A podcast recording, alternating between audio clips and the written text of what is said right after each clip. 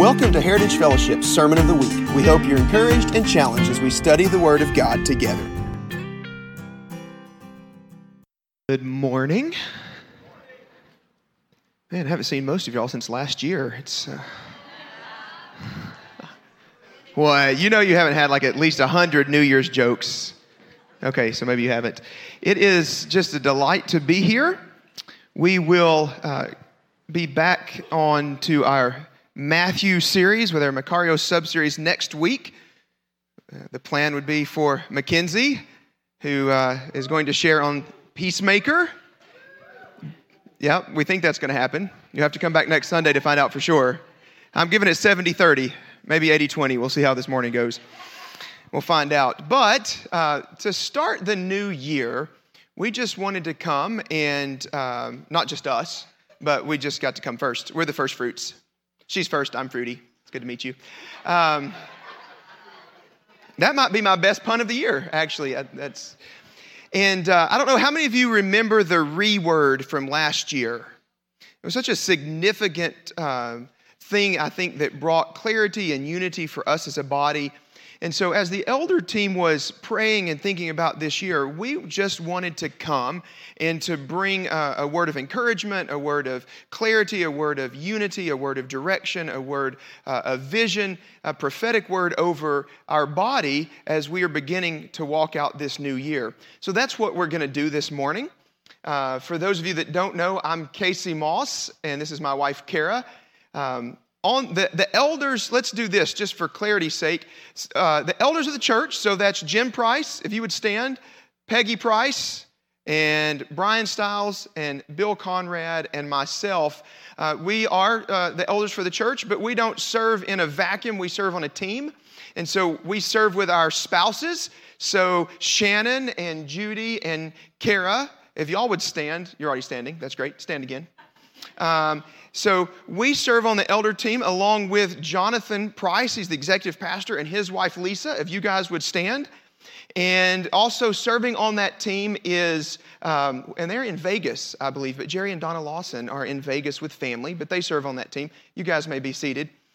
And uh, I just want you to see that team. I think uh, it's important as we're talking uh, about culture this morning to realize that one of the things, even the elder team represents that culture that honors um, our spouse, that honors marriage. So if you get me, you've got her. I think most of you just want her and you put up with me. I feel the same way.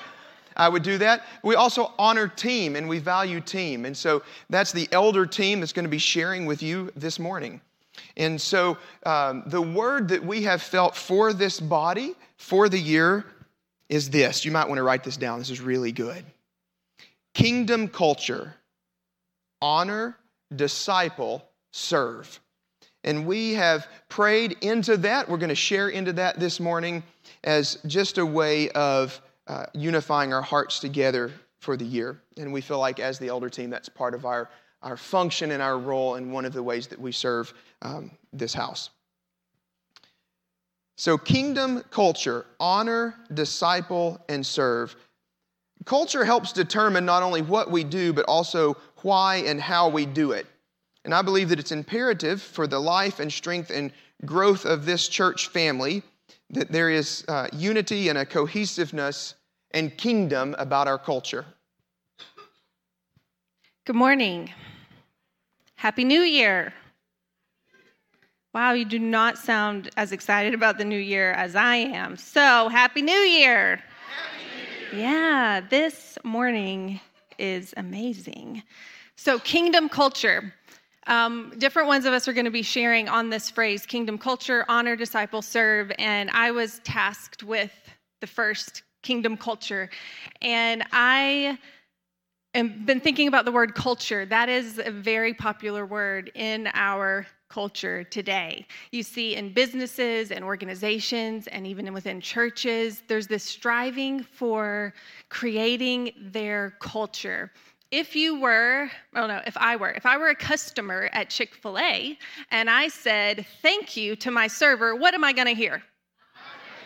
That is Chick fil A's culture. We have a Southern culture. If I were to say, this isn't true, I'm making this up. But if I were to say, oh, Candace, She just was late to church today, had a hard time getting all her kiddos dressed and shoes and stuff and bags, and that might be true, I don't know. And then I might add the phrase, bless her heart. That's our culture. That is the South. That is our culture.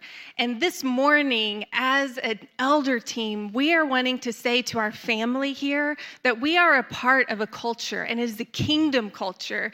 And that this year, the Holy Spirit, the Lord, is going to take us on a journey. And I believe it's very strategic how we're in Matthew right now. He's going to take us on a journey of discovering more and more the kingdom culture that we are a part of. And I felt this morning during worship, I was like, man, you know what I feel like? I know I'm not older than some of you, but I am older than some of you. And I was feeling like it's just like at home at the end of the year and the first of the year, we sit down with our kids and we have a family meeting and we talk about who we are as the Moss family. And this morning, you're going to hear from the elder team about who we are and who we are becoming as a church family and as believers and followers of Christ. And this morning, I just felt like I just want to be like, you're a part of the kingdom. You are a part of the kingdom of God, and that means by nature you've been invited into a kingdom that has a different culture. We no longer have to live under the stuff and the junk and the issues and all the things. We are under kingdom culture, and that looks different. There's an upside down kingdom, and it is we're called out of darkness into the marvelous light. If we want to gain our life, then we will lose it. Um, the last shall be the first, and the first shall be last. We're in this upside down culture. And I don't know about you, but I am so thankful for that this morning. I'm thankful as we head into the next year, family, that we don't have to live under the culture of our culture, but that we have been called into the kingdom of God. So I have three scriptures for us this morning on this that we're going to just, hopefully, you guys will take these down, just chew on them this month and this year. So, number one is John, John 3 3. Truly, truly, I say to you, unless one is born again, he cannot see the kingdom of God. Kingdom culture is only seen if you are born again. And that is how all of this stuff in kingdom culture that doesn't make sense to the world makes sense to us. We see it. We see the, well, culture says if someone has offended you, you can hang on to that. You can carry that. You can be bitter. You can walk your whole life in that. Kingdom culture says, I forgive you and I release it and I don't have to walk in that anymore because it's upside down. But you only see it if you've been born again by the Spirit of God. Number two is John 18, 36. Jesus answered, My kingdom is not of this world. We get to be a part of a kingdom that looks different, is different. And lastly, Luke 17, 20 to 21.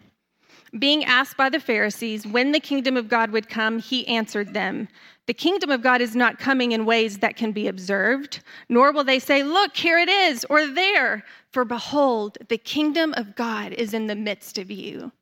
That is good news. We are in the kingdom of God right now.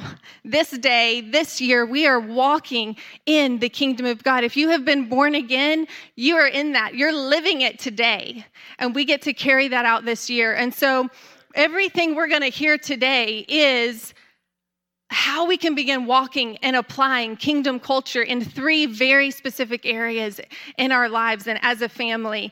And so, just it's like a mom and dad thing. And you're just going to hear from several mom and dads this morning that would say to us as a family, be a part of this.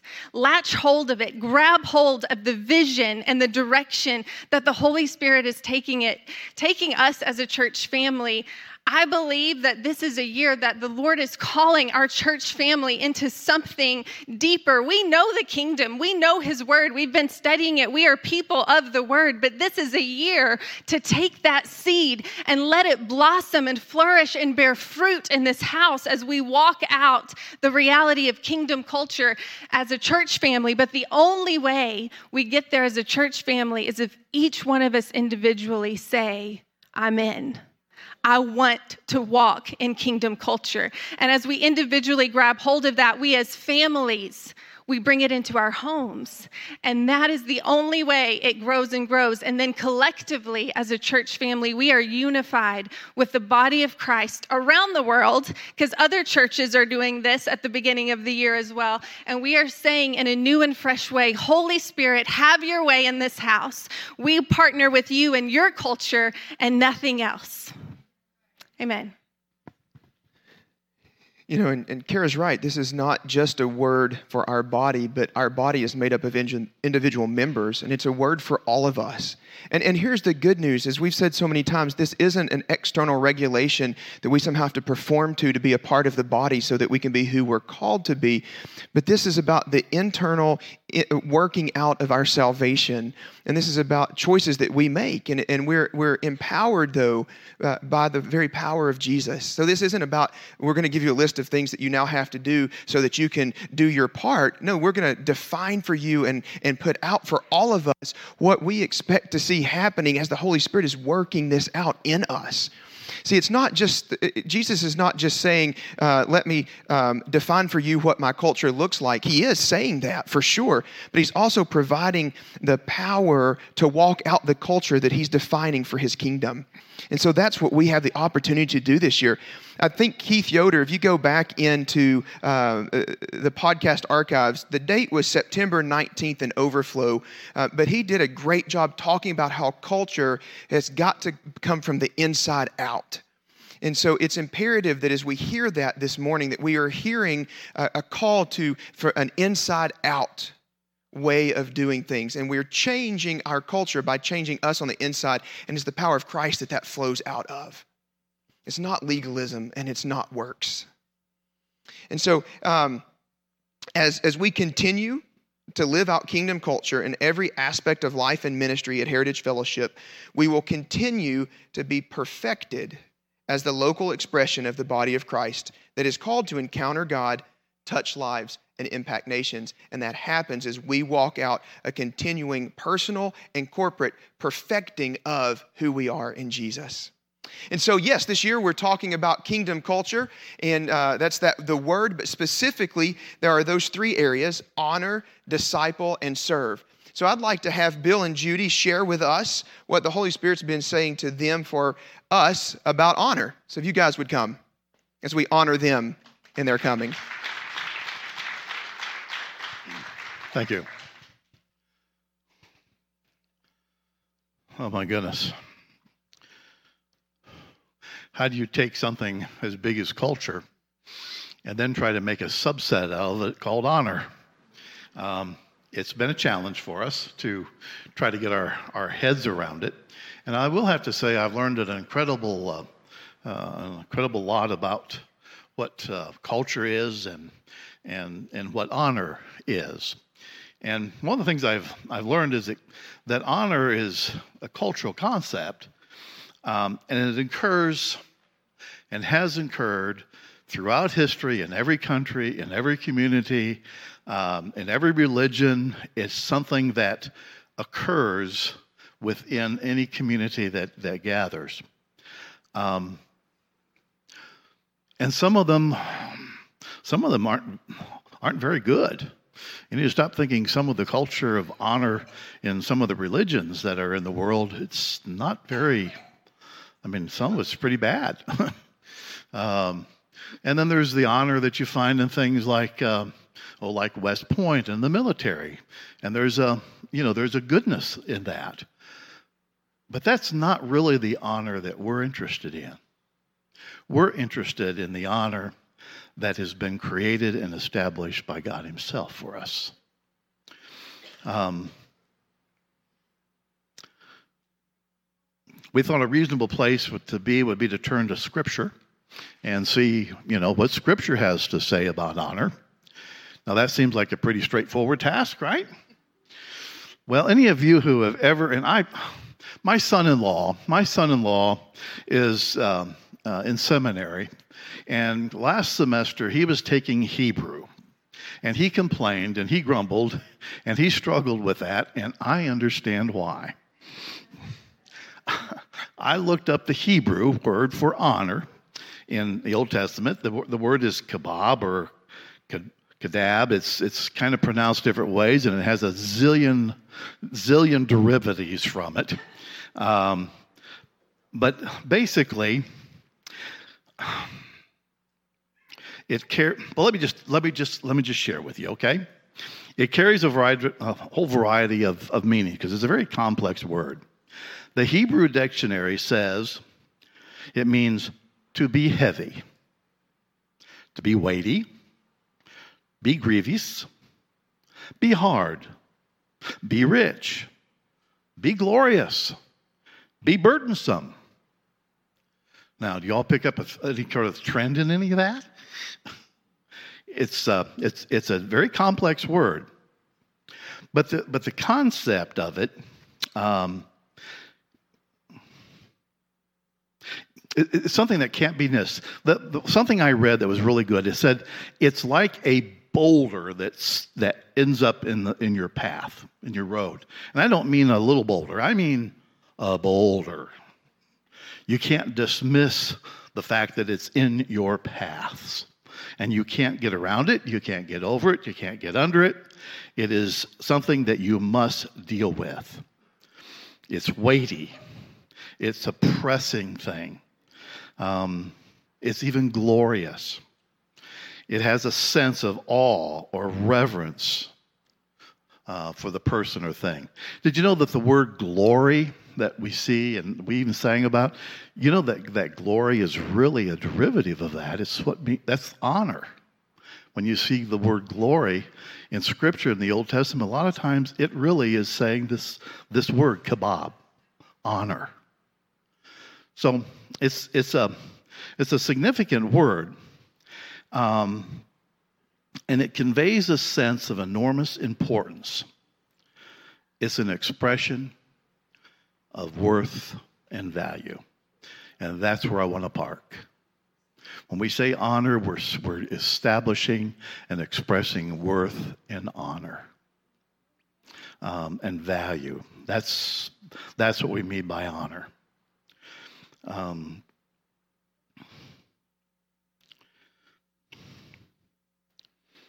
so, for us as Christians, followers of Jesus' teaching, honor then is ascribing the same value that, that God ascribes to himself, to his family of people, and his people is themselves. Three things. Himself he ascribes honor to, his kingdom he ascribes honor to, and his people he ascribes honor to.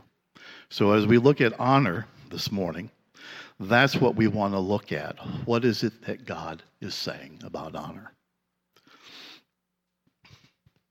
So, if you will indulge us for a little bit, Judy and I would like to share with you uh, our personal encounter with heritage culture. Um, with heritage culture of, of honor. And we've got a few scriptures that we'd like to continue with uh, and add to that so that we see what God has established heritage's honor, culture of honor on. Yeah, I'm afraid this uh, might sound more like a commercial for heritage because we love heritage. Um, yeah, uh, the culture of honor is not new to heritage. We're not establishing anything new. We've been here 12 years, and from the time we entered the doors, I mean, it's like so many of you have experienced. It's like you may not be able to name it culture or honor or what is it, but it's like God is in this place and you and you know it. And um, so our you know we come from a little bit different background as many of you do and so we came in and in the worship i mean it was obviously god it was obviously freedom of the Holy Spirit. Um, it was things we didn't particularly understand, but but we could say with assurance, God is in this place. And um, so, you know, as you go on, you kind of figure figure out what's going on. and uh, Psalm says, one of the Psalms says, "Ascribe to the Lord the glory due His name." Worship the Lord in the splendor of His holiness. And uh, so at Heritage, we found a place where God was honored, a place where expressive, sincere worship poured out, and where the Holy Spirit was valued and given freedom. I was thinking about this this morning too. Um, the honoring of the word here is amazing. Um, so you can come in and you can experience that God is in this place, but not be able to explain it. And uh, it reminded me of in Acts 2 when the Holy Spirit was poured out and people didn't understand it, but they some knew it was God, some didn't. And then Peter explains what was going on. And then those who were converted gave themselves to the teaching of the apostles. And so the truth and the word was poured out, not just the experience. And um, yeah. And, uh, and then another psalm says, Lord, I love the house where you live, the place where your glory dwells. And that is something unique to Heritage, too. We just don't want to leave after the worship service. Have you noticed that? If we, if we didn't actually get hungry, we probably wouldn't leave, right? so that is that, you know, just that God is so honored here um, as he, we uh, worship him as he would be worshiped.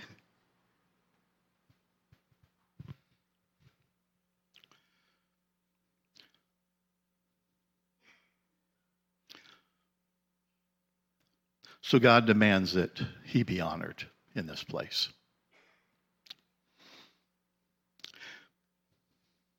If you will think back um, two years, maybe it's been three, to Ephesians, Ephesians 2. Oh my, that's really going back. Ephesians 2. Um, 219 says, Consequently, you are no longer foreigners and strangers, but fellow citizens with God's people and also members of his household.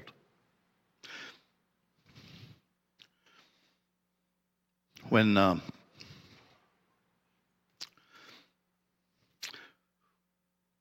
when we arrived uh, several years ago, as Judy had said, we uh, we had to get used to a few things. Uh, we were not accustomed to the way some, you know, um, some things were done. And one of the most incredible things that I ran to was that there weren't any business meetings here. Man, I came from a Baptist and Methodist background, and we have business meetings. Uh, and that's not the culture of heritage because heritage honors the family not a business. It honors God's family, it honors the kingdom. And so we found here a body of believers who recognized that they carried this DNA, a people who honored and valued their adoption into the family of God, and were, and here's what I want you to hear intent on increasing the family's reputation and committed to casting it into the next generation and the next generation and the next generation and the next generation.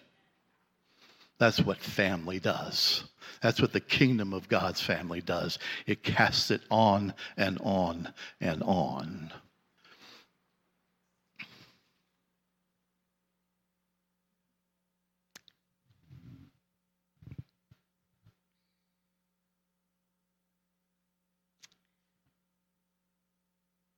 And then there's the honoring of each other that is expressed in so many ways here and that we found. Um, people were not only friendly and nice, right? They wanted to get to know us, know who we were, share their lives with us, and that was such such an honoring thing.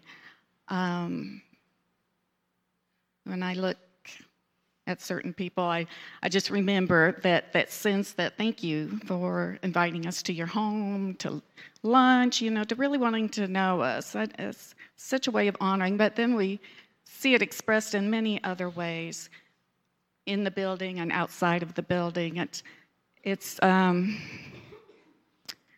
it's Romans 12:10. We be, de- be devoted to one another in love, honor one another above yourselves or be devoted to one another with mutual love, showing eagerness in honoring one another.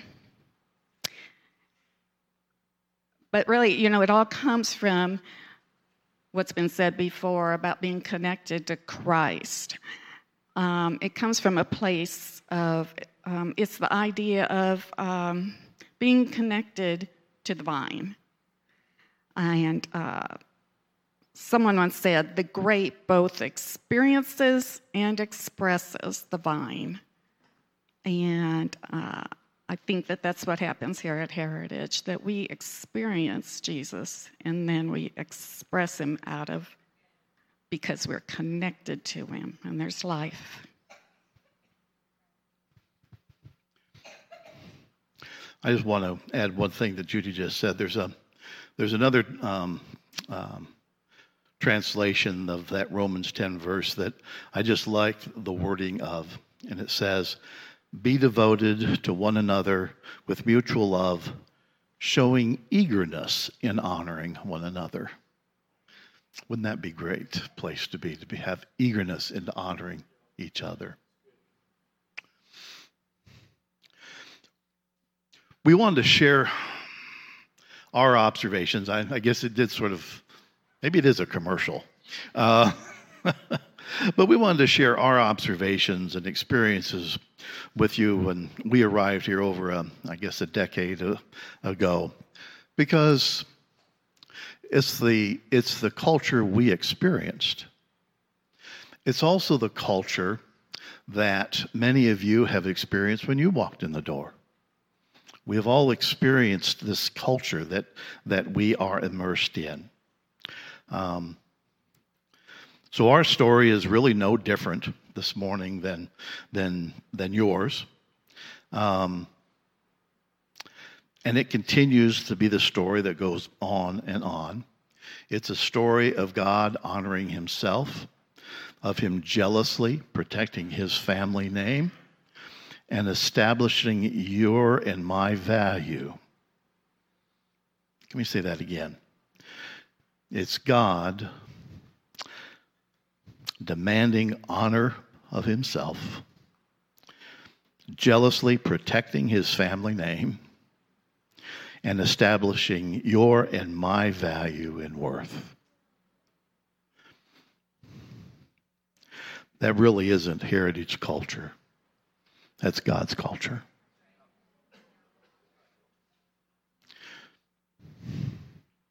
You know, for several years, there hung in the in the foyer out here a banner that had big red letters on it. I don't know if any of you remember seeing it. It's not been there for a while, but there were three three letters. They were kind of the tagline that Heritage was using in uh, that era. Um, they haven't gone away, by the way. Um, these uh, these words are still very descriptive of who Heritage is. The words were increase, enlarge, and expand, if I remember correctly. And as we look into 2020, we're asking ourselves, how do we envision our culture through the next decade? I would say to us that it's, um, I'd say to us, let's further in, embrace what God has already deposited here. That's what, why we wanted to just share our story, because we wanted you to hear what God has already deposited here. Um, and let's endeavor to enlarge it and expand it and to increase it. That's what I see going into the next decade is, is expanding and enlarging and increasing what has already been established here. Um, too many times um, there's this desire to just change for change's sake. That's what the politicians do. That's not how God works. He takes what is there and increases and expands it and enlarges it. So, I guess my word to is let's enlarge our honor of God. I'm going, to, I'm going to take a minute here. I sat, um, was the last week that we had the, the family potluck thing, and I sat at the chair with, uh, at the table with Jay Bennett. And Jay was sharing with us some of the things that he had experienced uh, different places at different churches on their worship. It's amazing what's going on out there. God is, I mean, God's at work expanding worship. And, and you know, I, I just say to us, yes, bring it on more. Let's let's enlarge the honor of God in our worship and in our celebration and what we do. Let's, you know, more, more, more. I say. I say let's expand and honor the reputation of the family name. You know, we live in a world that would like to silence the church. It's a world that would like to sully its name. He would like to shame us into silence. He would like to discredit us. But God's people will continue. We will continue to call people from the north and the south and the east and the west because that's who we are. I say, let's increase the honor that we extend to each other. As scripture says, let's outdo each other. Um, not for what the other person has achieved, but rather because of the value that God has already placed on them. And so that's what I submit to you. And in doing so, we will encounter God, we'll touch lives, we'll impact nations. We will encounter God. We'll touch lives and impact nations. That's who we are. That's who God desires and longs for. And so I say, yes, more. Let's do more. It's ours. It's ours. God wants it for us. So let's reach into 2020 and beyond to grab hold of that. God desires to hand it out. Jonathan, I believe you get to try to dissect the next piece.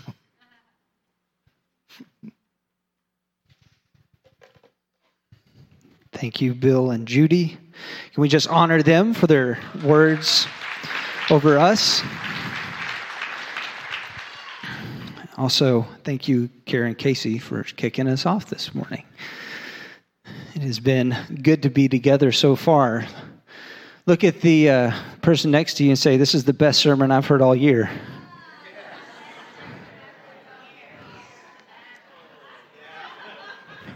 Amen. Amen.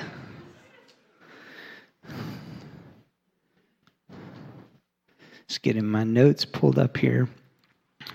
So before I dive into uh, discipleship or disciple, um, I just wanted to take a moment at the first of the year and do what um, Bill and Judy were sharing honor. I honor you. I honor each of you. I honor your families. You could be anywhere. You could be halfway across the world, which is where some of you guys are headed, Costa Rica, but you have made this place your home, and I honor you. And I'm thankful to be family with you together. And I am excited about what God has in store for us as family in 2020. Um, there's three words that the Lord has kind of stirring around in my spirit for 2020. Um, when Dad released last Sunday, he said um, he wanted us all to write a, a specific word on the card um, of something we were thankful for, and then something um, to focus on for the next year. And that was easy for me. Um, I wrote two words family and family. And that family extends well beyond immediate family and my own family. It extends to you all. And um, I'm thankful we are family. It's a good God thing. It's the way He's created us to be. And that is so much part of disciple or discipleship. You can't have the word disciple without relationship. They are synonymous, they go together. it takes it takes both. And so I am thankful for you. One of my highlights over this past few months has just been standing in the foyer, um, uh, just loving on each of you, getting to hug your necks as you come in every Sunday and um, worship, knowing that all the things um, throughout your week or month or whatever challenges or whatever things you're facing, that you're walking in, you're coming in, and you're giving God glory above everything. And I honor you for that place in your relationship and your walk with Jesus. And so, this morning, we, I want to look at disciple. Um, our foundational scripture for that is going to be Matthew 28 18 through 20. And let's just, can we read this together? Then Jesus came to them and said, all authority in heaven and on earth has been given to me. Therefore, go and make disciples of all nations, baptizing them in the name of the Father, the Son, and of the Holy Spirit, and teaching them to obey everything I have commanded you. And surely I am with you always to the very end of the age. So, how are we going to expand in our discipleship? And in being discipled, opening our hearts up to the word of the Lord that is being released week after week, and those that are in our lives discipling us. So, how are we going to be discipled or open up more? And um, how will we? Uh, how will we receive? Where, where's the Lord asking you to open up this year? And then where are you supposed to be discipling others, both ways. Amen. And so he's got those answers for us in 2020, and I'm excited about that. A disciple, a believer in Jesus, one who leads others toward a Christian lifestyle, culture, kingdom culture, based on the commands and the truth of God's word.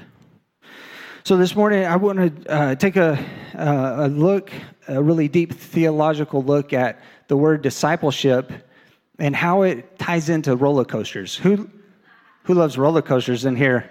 Oh, yeah, I got a lot of roller coaster fans. I am a huge roller coaster fan.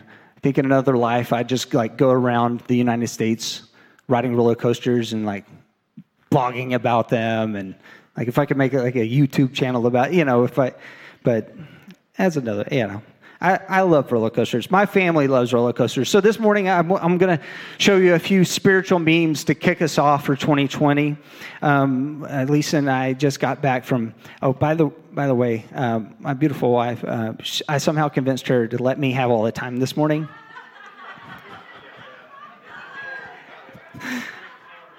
so thank you, sweetie, for that. It, I, it just means she's going to have to preach one whole service sometime this year. You're welcome for that. but we recently got back from Disney World and uh, we, we rode a lot of coasters. You know, life is like riding a roller coaster, right? And uh, so uh, here are some here's some memes for us. So when you're scared out of your mind while everyone else is smiling, just saying, trust him. Yeah. That's good. All right, what else we got here? Uh, the season when you're so anxious you can't even look to the future and someone's there declaring, The joy of the Lord is your strength. I mean, look at her. She's just like, oh, what was cool about this one? You see this little kid down there? He's not ours. He, he's like, he's doing this, and I've got my hat covered me. That was pretty cool. Those times when you need a prayer partner during life's big drops. Those moments when you can celebrate with others and thank God for what He has brought you through. Amen. Come on. Look at that face, that girl. She, oh, she gets me. Look at that little smile on her face. Oh my gosh. She is a cutie. Um, those moments when you should drink coffee, amen, together and have those heart to heart talks. And yes, there is coffee in that cup. I snuck it on. You're supposed, supposed to drink coffee all, the, all day. I, I had just bought it. It's like $25 at Disney World for a cup of coffee. And so I'm like, I am not throwing this away. I'm like, it's coming with me. Oh, this is a good one. Don't worry, Jesus got this.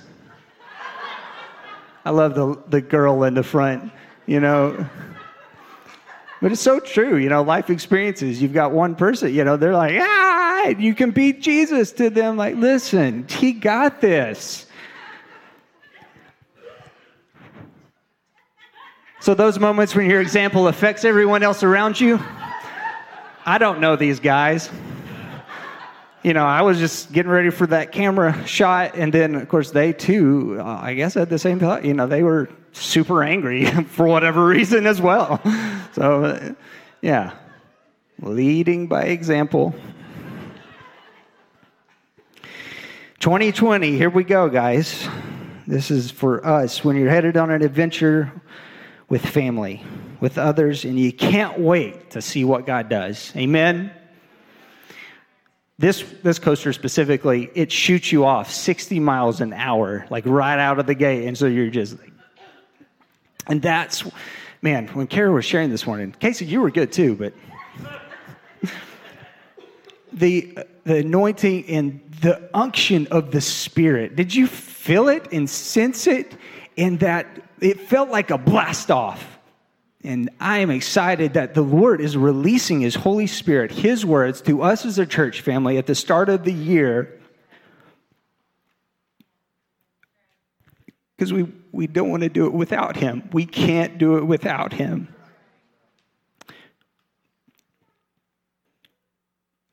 So, the roller coaster of life. you know, there's ups and downs, incredibly slow climbs to the peaks right before those sudden drops, unexpected turns, you know, those incredibly fast points, crazy twists.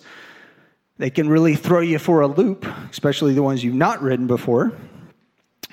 You know, we all we have those roller coaster moments, you know, relational struggles, conflicts in the family, with work, career changes, school challenges, addictions, depression, anxiety. You know, there's all those things that on the coaster of life, you know, that's just, that's part of the journey we're in. And, you know, it's how we choose to deal with those, how we chose to react to those on the roller coaster of life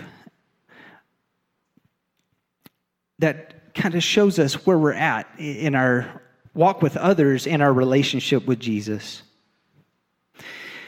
It's in those moments that uh, our faith is really tested, and it's those times that we should lean into each other and lean into Jesus.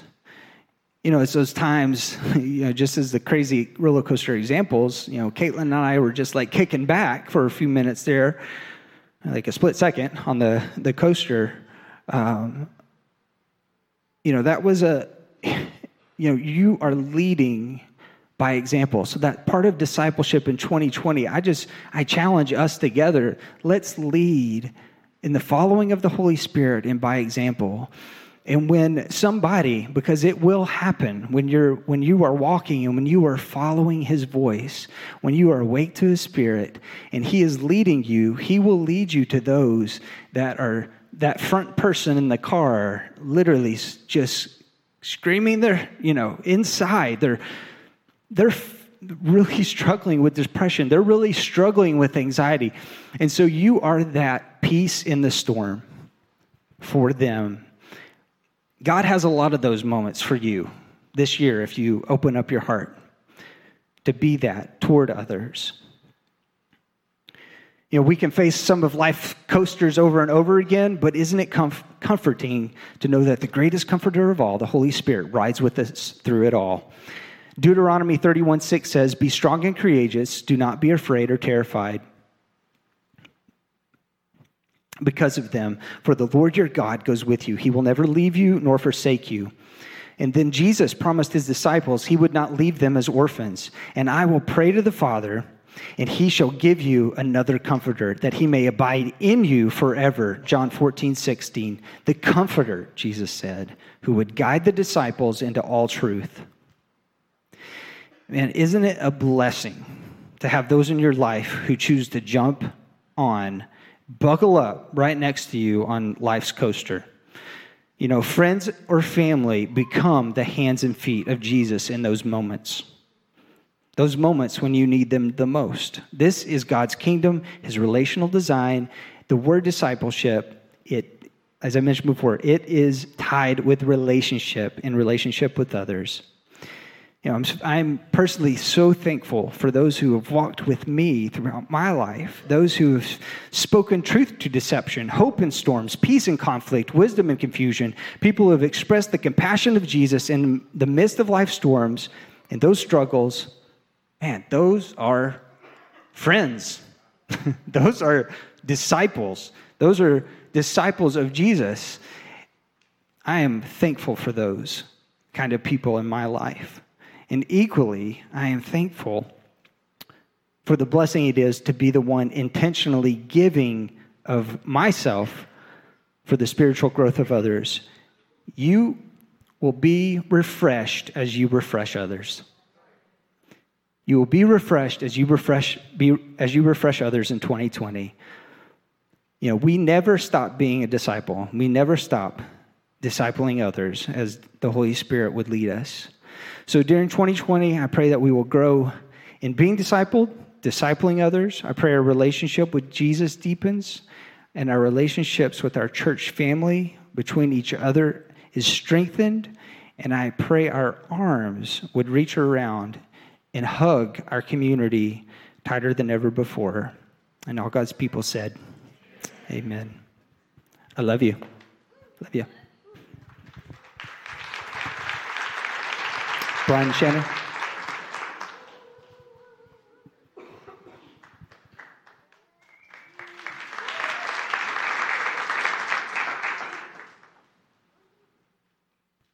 Good morning. How do you follow that? Would you please load my family's roller coaster pictures of 2009? No, I'm just kidding. I don't like roller coasters. Maybe I'll go with you guys. It's good. I'm going. So it's going to be an awesome year at Heritage Fellowship with Kingdom Culture, and we've heard from Bill and Judy about honor, and I'm ready to step into honor this year. And we've heard from Jonathan about discipleship, and I'm ready to be discipled, and I'm ready to disciple. Are you? Doesn't that make you just want to jump on board? And so the word Brian and I are going to share about this morning is the word serve. And I'm ready to serve.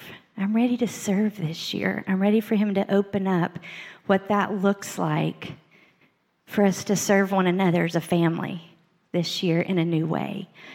Um, I got two things when I was talking to Jesus about it besides just serving is serving God and serving others. And in Joshua 24, um, if you want to write that down, any note takers, and go back and read it later, Jonathan's talking about roller coasters. I'm talking about our idols. Laying your idols down. Um, this is awesome. Y'all listen to this. Joshua 24 says, Now fear the Lord and serve him with all faithfulness. Throw away the gods your forefathers worshiped beyond the river and serve the Lord. But if serving the Lord seems undesirable to you, which it does sometimes, then choose for yourselves this day whom you will serve. Whether the gods your forefathers served beyond the river or the gods of the Amorites, but as for me and my household, we will serve the Lord. And part of our yes at Heritage Fellowship in serving is I have to make my yes to serve the Lord. And our family has to make the yes to serve the Lord. And our family has to choose. Every day you choose Am I going to serve you? Am I not going to serve you? We wake up and we choose the apple. We choose and we say yes. Um, in Matthew 6, it says, No one can serve two masters. So I can't two, serve two things this year in 2020. We can't serve two masters. I can't serve God in money. I can't serve God in social media. I can't serve God in social media. I can't serve God in social media this year. Now, it's wonderful, but I can't serve God in social media. I can't serve my personal ambition or my significance and being awesome and y'all thinking I'm awesome, right? I can't serve my reputation and I can't serve my flesh. And I love the way that says um, if serving the Lord seems undesirable to you, then choose you this day who you'll serve. I know when our children were little, uh, we forced them to serve, and they didn't want to most of the time. You know, you will serve. and um, and we forced them to serve, and it became part of their hearts. It became who they were. It became part of them. And the best person we could follow and the best example we have is Jesus, who gave his life and he served for us. And following his example, he was the best example. And in Matthew 20 28, it talks about him. And it's a great thing for us to follow in 2020 to serve. It says, Whoever wants to be great among you must be your servant, just as the Son of Man did not come to be served, but to serve and to give his life a ransom. So serving involves giving. It involves giving. Um, this year, when I serve and when you serve, gonna, we're going to give. We're going to serve the Lord and we're going to say, Yes, I choose to give. And we're going to give our time and we're going to give our resources, and we're going to give our hearts, and we're going to give prayers, and we're going to give words. And it's going to be awesome because He's going to show us how to serve. Um, also in Philippians 2, it says, Do nothing out of selfish ambition and vain conceit, but in humility consider others better than yourselves. Each of you should look not only to your own interests, everything you want to do this year, but also to the interest of others. Your attitude should be the same as that of Christ Jesus, who, being in the very nature of God, did not consider equality with God something to be grasped. But he made himself nothing he didn't make himself awesome and come in and a king ride on a donkey. He made himself nothing, taking the very nature of a servant, being made in the human likeness and being found in appearance as a man. He humbled himself and became obedient to death, even death on the cross. So this year, um, we're going to serve. Are y'all ready to step into serving? And one of the greatest pictures I think of is if you're at a restaurant and you have a server serving you. They take your order and they have something for you, but they don't go to the kitchen and make it and cook it and kill it and do all that. They go, I mean, except if you're in wherever. Did I say something bad and wrong? Except when you're in Chile and you do take an order and they really do go out the back door to find a chicken to kill and drag in and you wait three hours. That is a meal. But when you're in America and you go to Aubrey's, but this is what we do this year with serving is we take our stuff and we go back and we have some time with Jesus. And I have like my Jesus time. It's me having my Jesus time. I'm not in the toilet. I'm just having my Jesus time. I'm doing squats we have our time with Jesus. I'm stopping. And then we come back and we serve because we've got something to give. Right? I'm not on the toilet. I'm not. It is not. We have something to give because we've been with Jesus. He's given us the hot bread. Stop laughing. And we give it. And that's what we're going to do this year. So Casey gave us the most awesome scripture, and I swear I've read it before once at least, but it felt like brand new. So write this down 2 Corinthians 9 12 through 13. And put your listening ears on. This service that you perform, that we perform together this year in 2020, is not only supplying the needs of the Lord's people, but it is also overflowing in many expressions of thanks to God. Because of this service, by which you have proved yourselves, others will praise God for the obedience that accompanies your confession of the gospel of Christ and for your generosity in sharing with them and with everyone else. So I'm just super excited to step into a year of serving the Lord every day by saying yes and serving each other and serving you in um, all the things. Very good, Shannon. I um, Shannon and I actually put our um, time together. She she looked into serving, and I looked into serving, and then we compared our notes and found exactly the same scriptures and the same thing that was speaking to Shannon was speaking to me, which I, I just love the way the Holy Spirit works. And I just want to say something that Kara said. We live in such an up, upside down kingdom of God that that serving isn't sometimes what we think it is. Um, and just an example of that is, is my hometown is Tyler, Texas, and God called me out of Tyler, Texas to Jefferson City.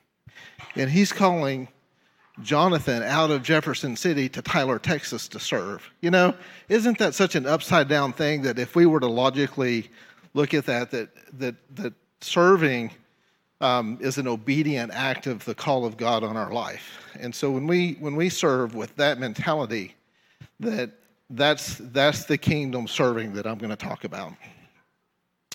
Uh, I do need my glasses. So um, as I was uh, looking into the kingdom aspect of serving, um, I started in Exodus because Moses, when he spoke to um, the Lord, he was a spokesman for the Lord, and and he went to Pharaoh, and he was calling the people out of Egypt. They've been living in slavery and oppression, and he called them to worship and to serve the Lord. They, he was calling them out of Egypt into a place of, of worship and serving. And as he spoke to Pharaoh over and over again, he said, Let my people go so that they can worship and that they can serve me, the, the Lord God of Israel. And finally, after many um, times Pharaoh said, No, I'm not going to let them go worship and serve, he finally said, Okay, I'll let the, the able bodied men go, but I want the women and the children and, and all the cattle and everything else left behind to, um, to stay here. But, but let's compromise what worshiping and serving really looks like. And I think that's the first thing I want to talk about that that in so many places in the Word, worship and serving are placed side by side, and that there is no compromise. Um, Abraham, Moses went back and he said, No. He said, All the cattle are going to go, all the women are going to go, and all the children are going to go because we don't know what the Lord is going to require of us in our worshiping and in our serving process. So we're, we're going with a complete whole heart and we're going completely prepared with what we have because he may ask for it all. So, the first point of serving is go with a whole heart, leave nothing left, go completely abandoned. It's the, the complete abandonment into worship is the same complete abandonment into serving. And the complete preparation is to take what you have been given and be prepared to give it with nothing left behind.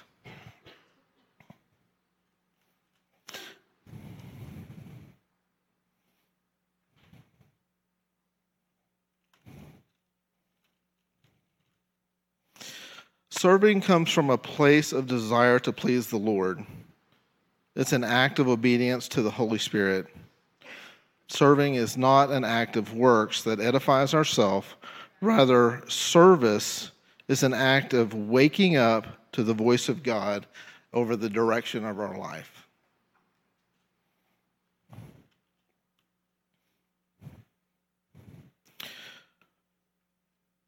The aspect of serving, there, there, is, there is a place where Jesus was at the, at the well, and the lady, the woman at the well, comes to him and she's drawing water. And he says something to her. He says, um, you know, if you knew who I was, you'd ask me for, you would ask me for water, and I would give you living water. But then he says something after that, and he says, My food is to do the will of the Father.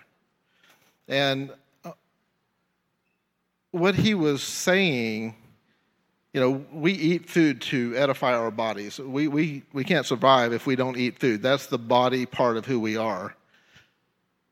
We read the word, the truth of the word, and it, and it fulfills the need to, to our mind, spirit, mind, and body. The mind part gets fed by studying and knowing the truth of the word and learning this part. But when we do the will of the Father, when we serve and we say yes to what God calls on our life, that is feeding our spirit.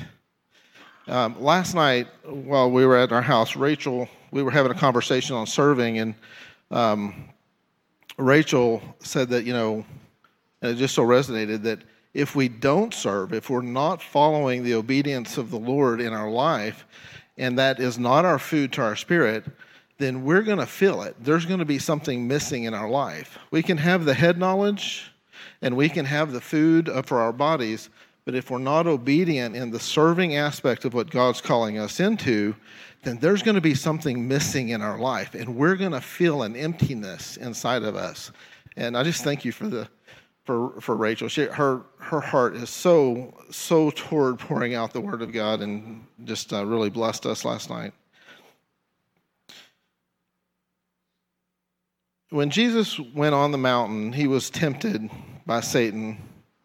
And I just want to read this. He says, uh, Satan, Satan took him to a very high mountain, and he showed him all the kingdoms of the world and their splendor. And he said to him, I would give you all of these things if you'll fall down and worship me. And this is what Jesus responded. He said, Go away, Satan, for it's written, Worship the Lord your God and serve him only uh, serving, along with worshiping, but serving specifically is what we're talking about, is a weapon against Satan.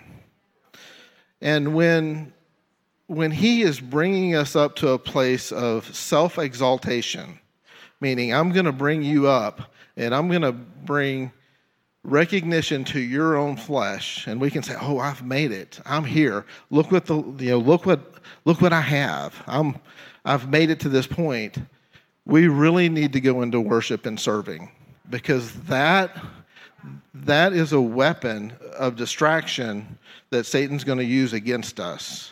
And we just we want to be prepared to use serving as a weapon against Satan and not take this lofty position that I'm anything because I'm nothing without Christ.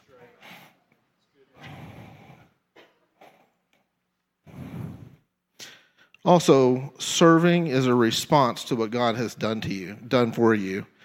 Um, I'll just read. I'll just read this. It says, uh, Jesus went into Peter's house and he saw his mother-in-law in the bed with a fever. So he touched her, touched her hand, and the fever left her. Then she got up and she began to serve him. So, and, and there's several examples of when God touches people in the word that the natural response is to just serve. Like you come under the goodness of what God has done. And it's such a it's such a good response. And just personally, I know in my life when God touched my heart, that very first time I woke up and my heart wasn't broken anymore. You you know, you go through these seasons in life, and when He touches your heart and He brings you out of something through His healing touch, all you want to do is worship and serve. I mean, it's really it's a natural response to what God is doing in us, and that's the culture that that that we're stepping into this year as a body.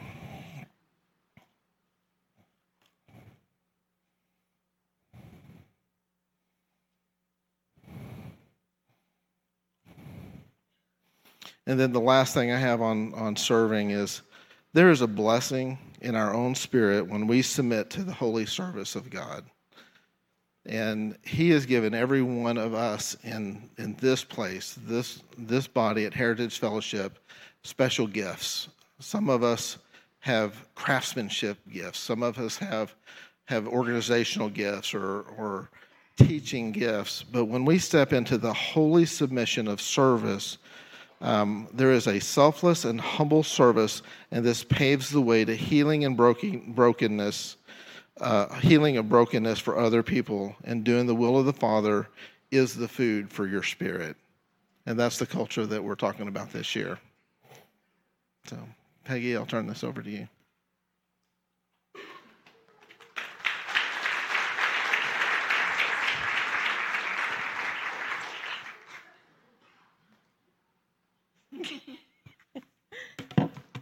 Wow, that's been awesome.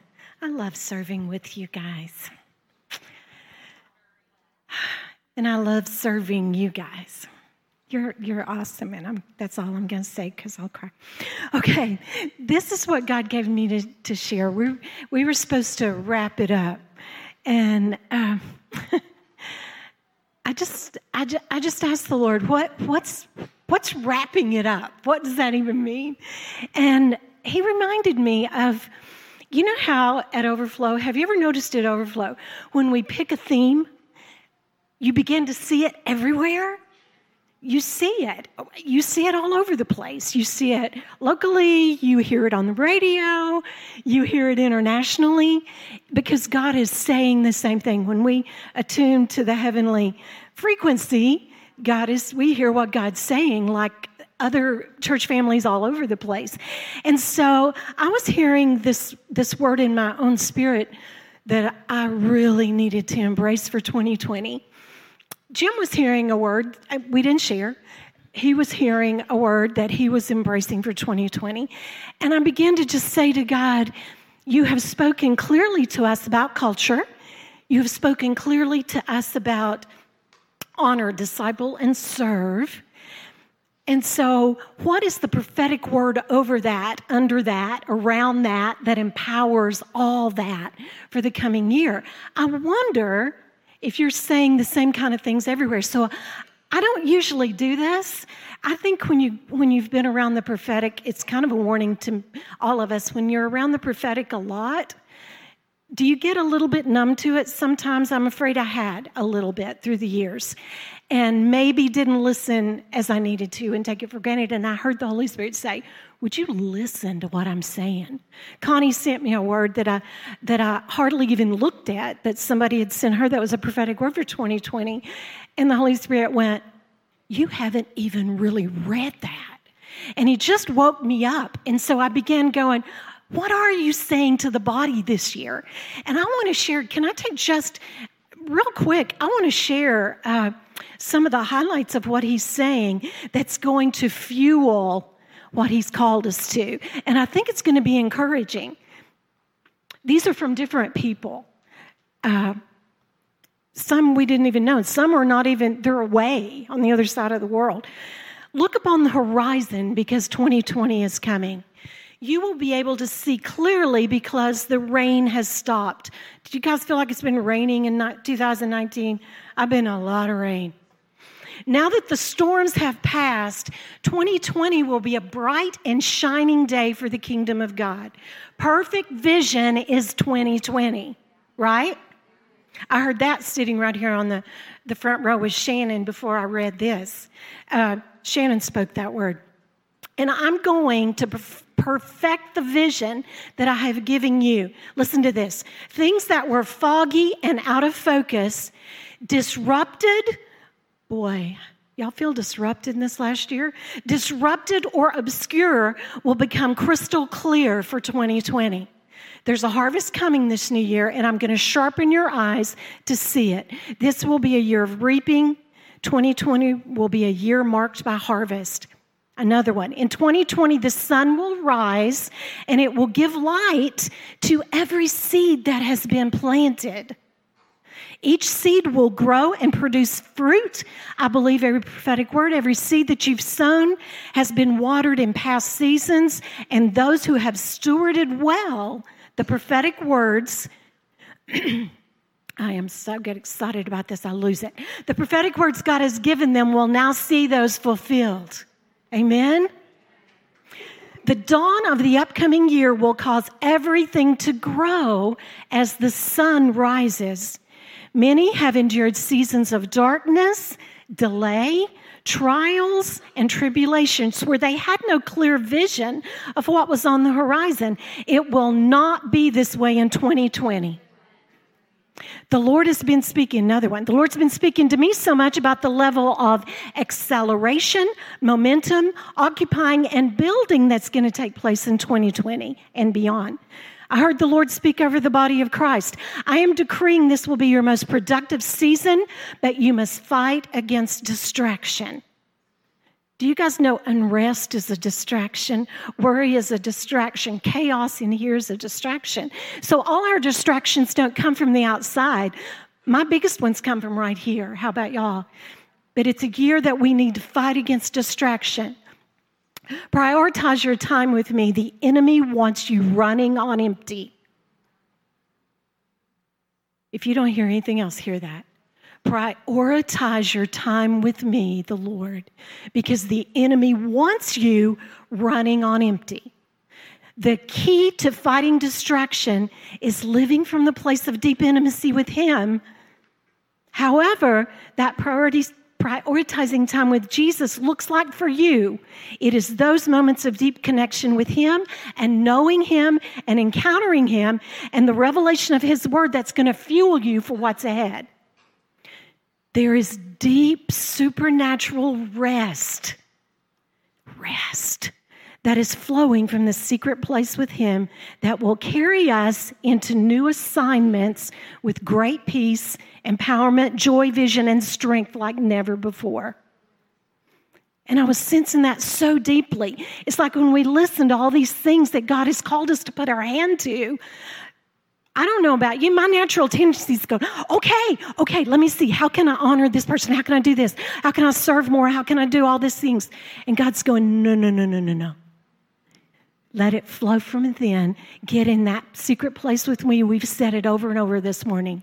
It's that living out of His presence that brings rest. And I don't want to do 2020 like I did 2019 because I didn't rest a lot. I'm just, I'm just being honest. Okay, one more. The Lord has showed me there will be some opportunities and doors that will present, be presented to you in 2020 and this new, new era that will be and will look amazing. But the Lord's going to say no, and He's going to ask you to block out that time for Him and to be with Him instead, to come away. Draw away with Him, be with Him.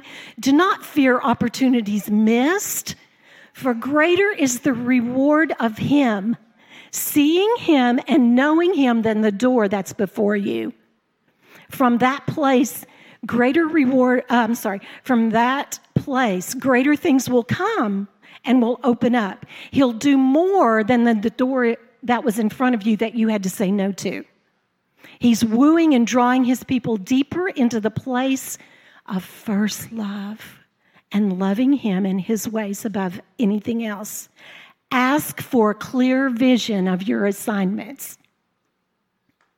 There's a call right now from the Lord to step away from alignments that are not part of our assignment, to align our yes, and that was in that prophecy, our yes, to align our yes with the assignment of God for our life for 2020 in this new era.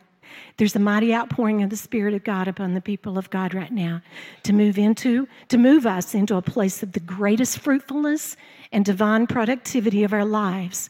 But it comes with a call to obey and place our hands upon only what He's building, run after it with intentionality, conviction, and purity and stewardship.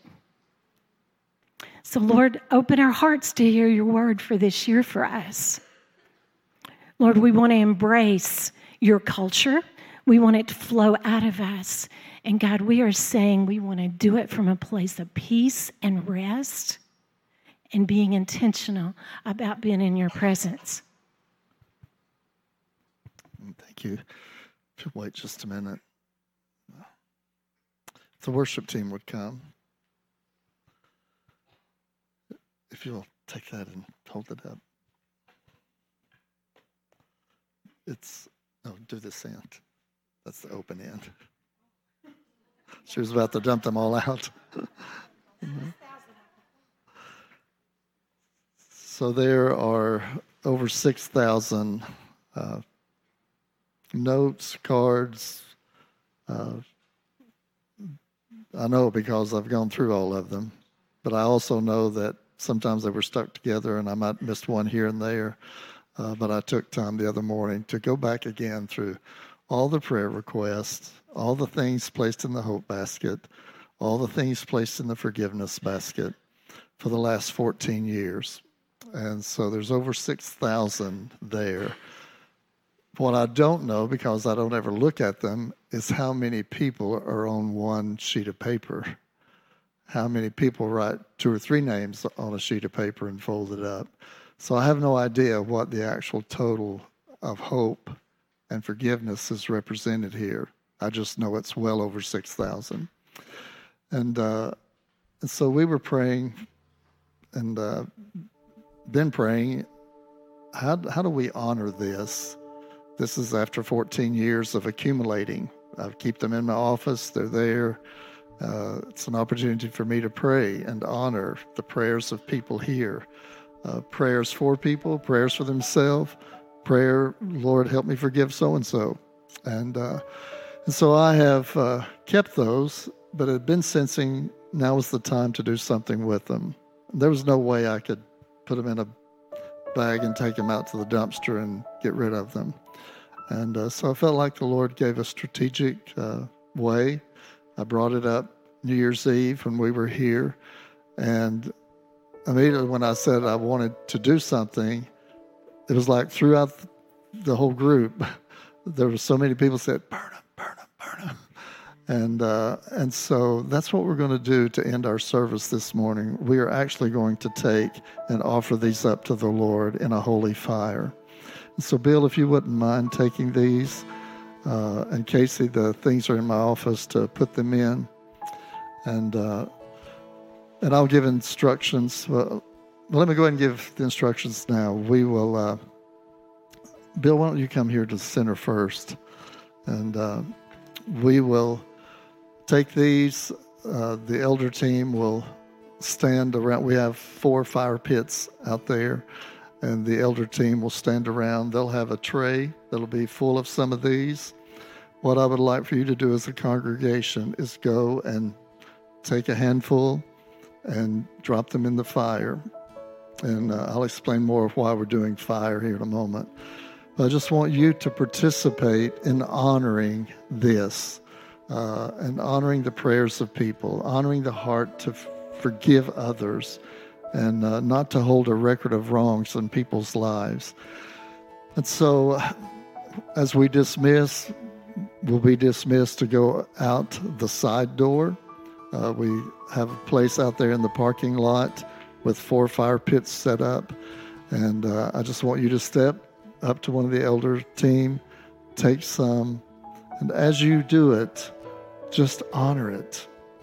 Honor us. This is us. This represents who we are. Uh, 14 years worth of prayers and forgiveness captured here. And uh, so, Bill, before I continue, I want just to let you offer a prayer. I'll hold the mic for you. oh Lord, how do we uh, how do we say thank you enough to um,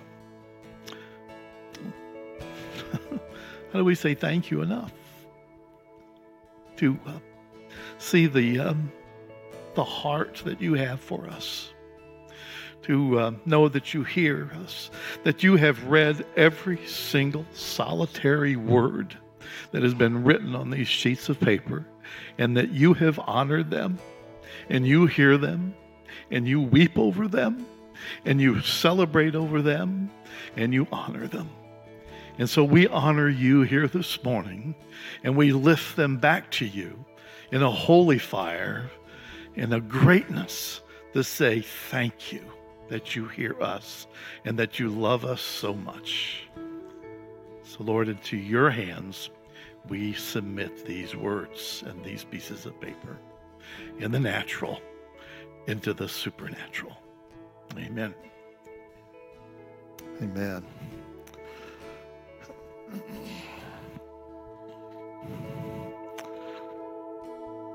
A few days ago, I was texting with a young man who works for the Washington Post. And uh, I've been a prayer partner with him for several years now. And uh, he sees a lot living in Washington, D.C., and working for the Washington Post. Uh, he's often, if there's a major crisis somewhere, he's there taking photographs. And uh, so we were chatting the other day, and and uh, we were just talking about this year. And his statement was, "It's going to be a chaotic, crazy year with a crazy election in our country." And when he said that, I thought, I said, maybe I should write a book on how to live sane in an insane world. And he said, Yes, please do. And, uh, but how to live sane in an insane world. And the way we do it is what you've heard this morning. The way we do it, the way we live sane, the way we live with peace, joy, place of rest, when everything is chaotic around us, we have the opportunity to model something of sanity because we know truth. And God is truth, His Word is truth, His Spirit is real. And when we live by that, we live sane. We don't have to crumble under the chaos of our circumstances and situations. And so, as Bill has carried out over 6,000 prayer requests and forgivenesses, I would say let's honor that.